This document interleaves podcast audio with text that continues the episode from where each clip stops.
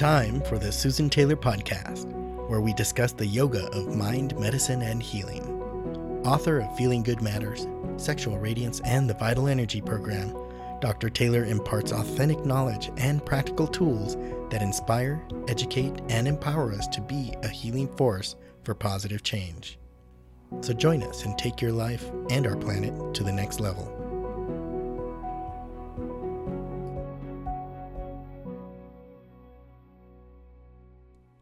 People look for safety.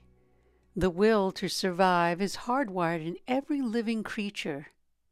As humans, we build security systems to protect our investments while living in a state of emotional insecurity, lack of trust, and energy depletion. This leaves aside the growing epidemic of anxiety and depression that has enabled drug companies to accumulate billions of dollars over the past decades. I'm Dr. Susan Taylor, and today we're going to talk about psychological immunity, how to get it and keep it. When I say immunity, most people identify with the body's ability to resist outside invaders like diseases, viruses, molds, anything that's outside trying to invade us. But there are other levels of our existence. And the one that I want to discuss here is our psychological level. When we're looking at psychological immunity, it's the ability of the mind to resist disease, which is anger, fear, worry, indecisiveness, negativity, jealousy, envy, resentment, and any emotional toxin. It's when we have the ability to stand away and watch life as we experience gain and loss, joy and sorrow, our likes and dislikes. When our psychological immunity is strong, we have the energy resulting in mental endurance, which is associated with unwavering concentration and a pristine memory, even as we age. I said earlier that when looking at immunity, it's our ability of the mind to resist disease. But I'm defining disease, that psychological disease or emotional disease, as anger, fear, worry, indecisiveness, the negativity, jealousy, and it goes on and on. All of this emotional toxicity creates mental diseases that are actually highly contagious. And we have to protect ourselves from them. Even with the pandemic, the psychological diseases have proven to be as damaging, if not more, than the physical disease. I don't think anyone would argue. Psychological immunity is far harder to achieve than physical immunity. But fortunate for us, you know, there are systems in place that enable us to overcome the negative influences and move into a positive space. And I've outlined some elements that I'll go over with you today that help with psychological immunity. But before really doing that, what I'd like to do is really discuss the elements of psychological immunity itself. And the first one that I came up with is self trust. You have the confidence to be yourself despite any external influence that may come in your field a vision, field of being, anywhere. And this leads to self reliance, where you don't turn to the outside world for direction, but you turn inward. The stronger your sense of your inner self, the more immunity you will have to any situation in which the mind engages. So the first element is really self trust, relying on yourself. The second element is emotional resilience, and that's the ability to acknowledge emotions with the ability to bounce back from difficult situations like loss of a job, separation from a relationship, maybe even death of someone close. Anything that relates that could actually let us feel a loss, something that where we get into that fearful mode, lack of protection. How do we bounce back? And that would be emotional resilience. Then we have equanimity, which is number three. When you're able to step away from the drama going on around you, because you're able to step away and connect to your own self. And when I did the 21 day meditations, and one of them in there, there was actually a practice where I showed you how to step away and go back and forth to both places to get used to that feeling of stepping away. And I'd gotten some feedback at that time, so I just thought I'd bring it up here. That was quite useful because the dweller is really within you. So, equanimity is a very good element that contributes to our psychological immunity. And then you need energy. Nothing goes on in the world without energy, energetics, the dynamics of energy. You have the energy reserves to deal with any situation. You need to have that. But sometimes we get a little bit low on fuel, and then it becomes a real problem. And energy comes from three pillars of health good food, rest, and healthy relationships. These three pillars support our abundant energy. And when we have abundant energy, we don't fall prey to anxiety, fear, anger, indecisiveness, any of these negative emotions. And the fifth is focus. Your psychological immunity is equal to your power of attention, and I call that focused awareness, and that's the meditation that we train focused awareness meditation. What that is, is how long can you sustain your attention on a task or a topic in an observant manner? And that, that really lets you reveal what it is, what it is that you're really looking at, not reacting with your mind's conditioning, your personal opinions, or even secondhand belief systems that have been passed down to you. So, focus really creates happiness and it really builds psychological immunity. And by this measure, the focus we're talking about, there are many people that are actually weakening their psychological immunity on a regular basis because we don't focus. You know, you say, What do I mean? Well, how many people try to fit in, you know, to the norm of who they should be? You know, well, I see people on social media doing this and they look happy. And if anyone really pays attention, many on social media are really out crying for their loneliness, their isolation, wanting to be seen, heard. In essence, to be acknowledged and fit in, so they conform to social norms.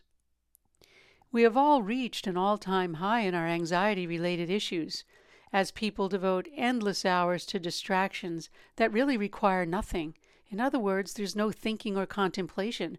It's just a passive participation leading to many of the psychological problems that we face. None of these, however, improve our psychological immunity. And everyone can find psychological immunity through expanded awareness. And this brings me to meditation. Because for psychological immunity, we need a meditative mind, which is the feeling of being completely awake. Yes, feeling awake rather than foggy or confused or disturbed. You know, a meditative mind enjoys that deep peace and quiet.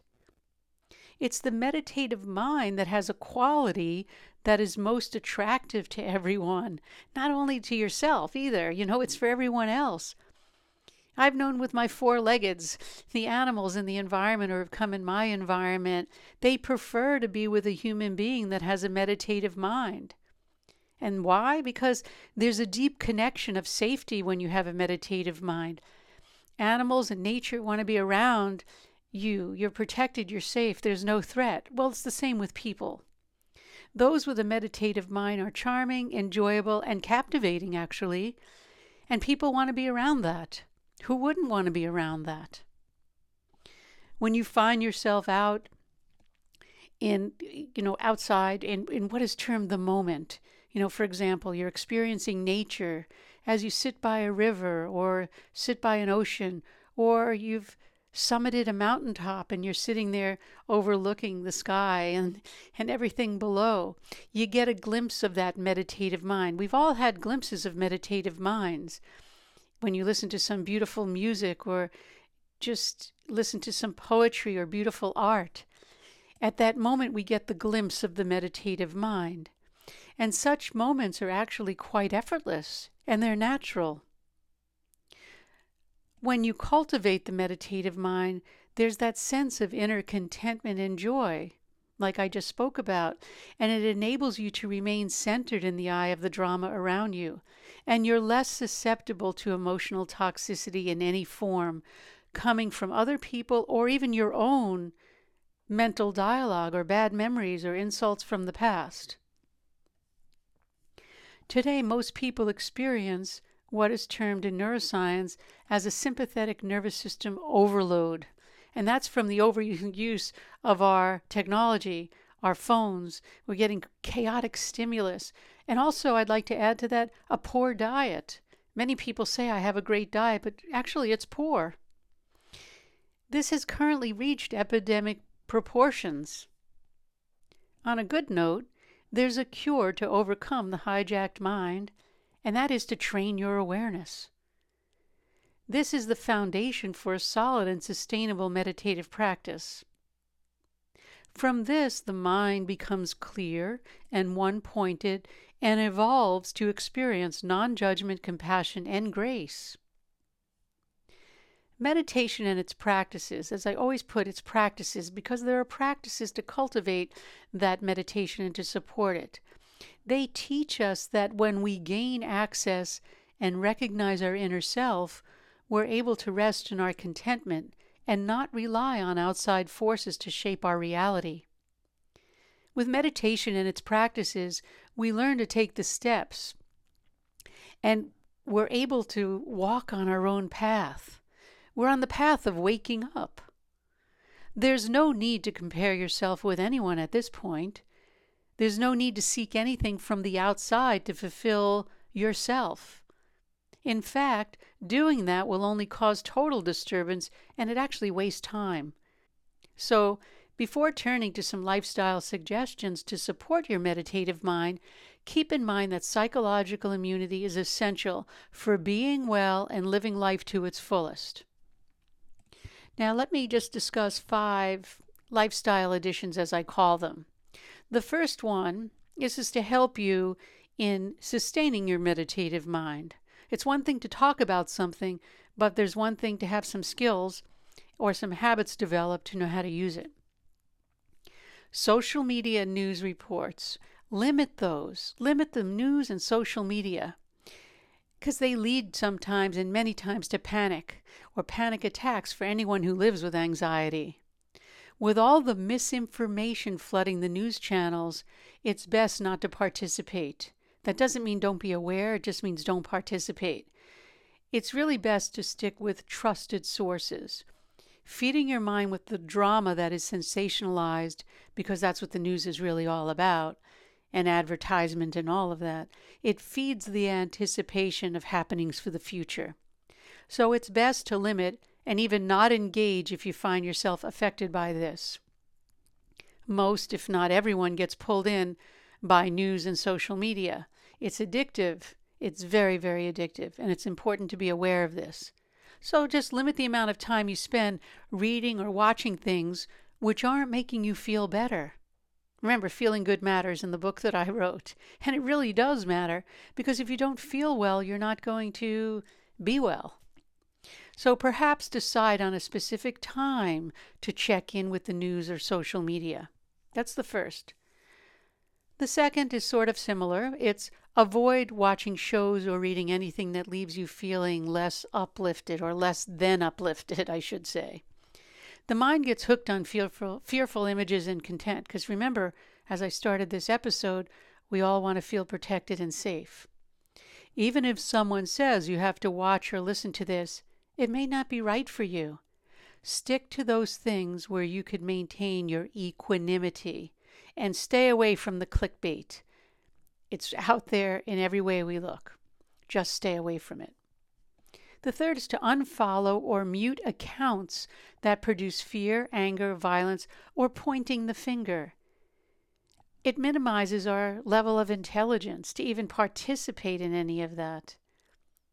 Mute the WhatsApp groups and hide Facebook posts and feeds if you find them too overwhelming or negative. I've been doing that. I don't want to be around relationships that are pointing the finger, poking fun, making fun of people. Why? That would only feed that aspect of my own mind. So we really have to be very aware of this right now. And the other one, number four, would be stay connected with people that foster positivity. That sort of goes hand in hand. Positivity is key to emotional immunity, or any immunity for that matter. You don't need to catch a virus of negativity, so don't be tempted. Train yourself to weed out your own negativity, but also not allowing the weeds from another to enter your space. And I came up with the weeds because I was out in the garden this week before preparing this episode. And as I was pulling weeds and, you know, trying to decide which are the weeds and which aren't, I just realized that they come up everywhere. They're in the soil. Those seeds are in the soil. And that's like the seeds of negativity, also. So we have to be able to weed them out, root them up. And I've spoken about that many times. And the fifth is to keep your energy nourished to avoid burnout. Remember, the energy of your mind is the essence of life. You have to you have to nourish your energy and that will avoid burnout and it will actually avoid anxiety for those that suffer from anxiety or depression. Get out in nature and sunlight whenever possible, eat fresh, wholesome food, engage in physical movement, and stay hydrated. I follow these principles. In fact, I outline them in my book, Return to Radiance, with a systematic program for people to follow. So, for those that don't, you know, are just getting a handle on all of this, there's a program that will help you stay on track and build positive energy. In addition, enlist in a meditation class. It's very important to learn from a reliable and trustworthy source. If you want to inquire about meditation, go to susantaylor.org and contact me. I will guide you in determining what is the best situation class for you and how you can go about embarking on this journey. How can you get started if you haven't done so already? Or how can you refine what you're already doing? Just be aware, pay attention, and do what's right for you. As I always say, do your research. What feels right for you? And that brings us to the end of this episode. If you would like to get the podcast automatically, it is available on your favorite podcast apps like iTunes, Google Play, Stitcher, and others. You can visit susantaylor.org and click on the subscribe button or you could check out our YouTube channel, Susan Taylor PhD TV, where you could subscribe to the channel and get notifications on new content. And again, if you haven't done so already, check out my new book, Return to Radiance, on Amazon. It's a program that you can actually use, especially to level up your energy and happiness. And it's also a perfect gift for your friends and family, even colleagues, actually. Contact us at susantaylor.org if you have any questions, comments, or feedback. We'll be broadcasting all questions and comments on the YouTube channel, so subscribe to Susan Taylor PhD TV if you'd like to stay in that loop. And if you know anyone, as I always say, please share this. Sharing really helps support the community and get the positivity out there into the world. And again, thank you for listening. The Susan Taylor podcast does come out every week. And again, questions, comments, something you might want to hear, contact us at susantaylor.org. And as always, until next time, remain calm, consciously aware, living in the moment.